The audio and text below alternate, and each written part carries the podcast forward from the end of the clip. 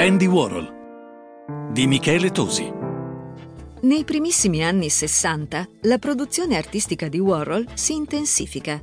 Si concentra sul rapporto tra l'uomo, il consumatore l'artista e la società massificante. Nasce così il concetto di painting pop art, che esalta l'immagine dei prodotti di largo consumo. Warhol propone queste immagini commerciali nei musei per sostenere il concetto che anche l'arte deve essere consumata come gli altri beni. Naturalmente è una provocazione.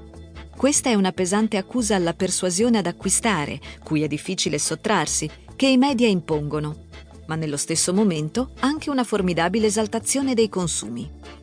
I soggetti preferiti da Warhol in quegli anni sono i prodotti della pop culture americana prima fra tutti la Coca-Cola, i grandi divi di Hollywood come Marilyn Monroe o Elvis Presley e i grandi nomi della politica.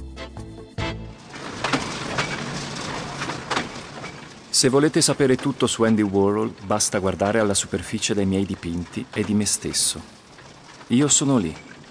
Non c'è niente dietro. Ciò che è grande in questo paese è la tradizione che si è consolidata in America il consumatore più ricco compra essenzialmente le stesse cose del più povero. Puoi vedere la Coca-Cola in tv e puoi sapere che il presidente beve coca. Liz Taylor beve coca. E tu pensi proprio che anche tu puoi bere coca. Tutte le coche sono uguali e tutte le coche sono buone. Liz Taylor lo sa, il presidente lo sa e tu lo sai.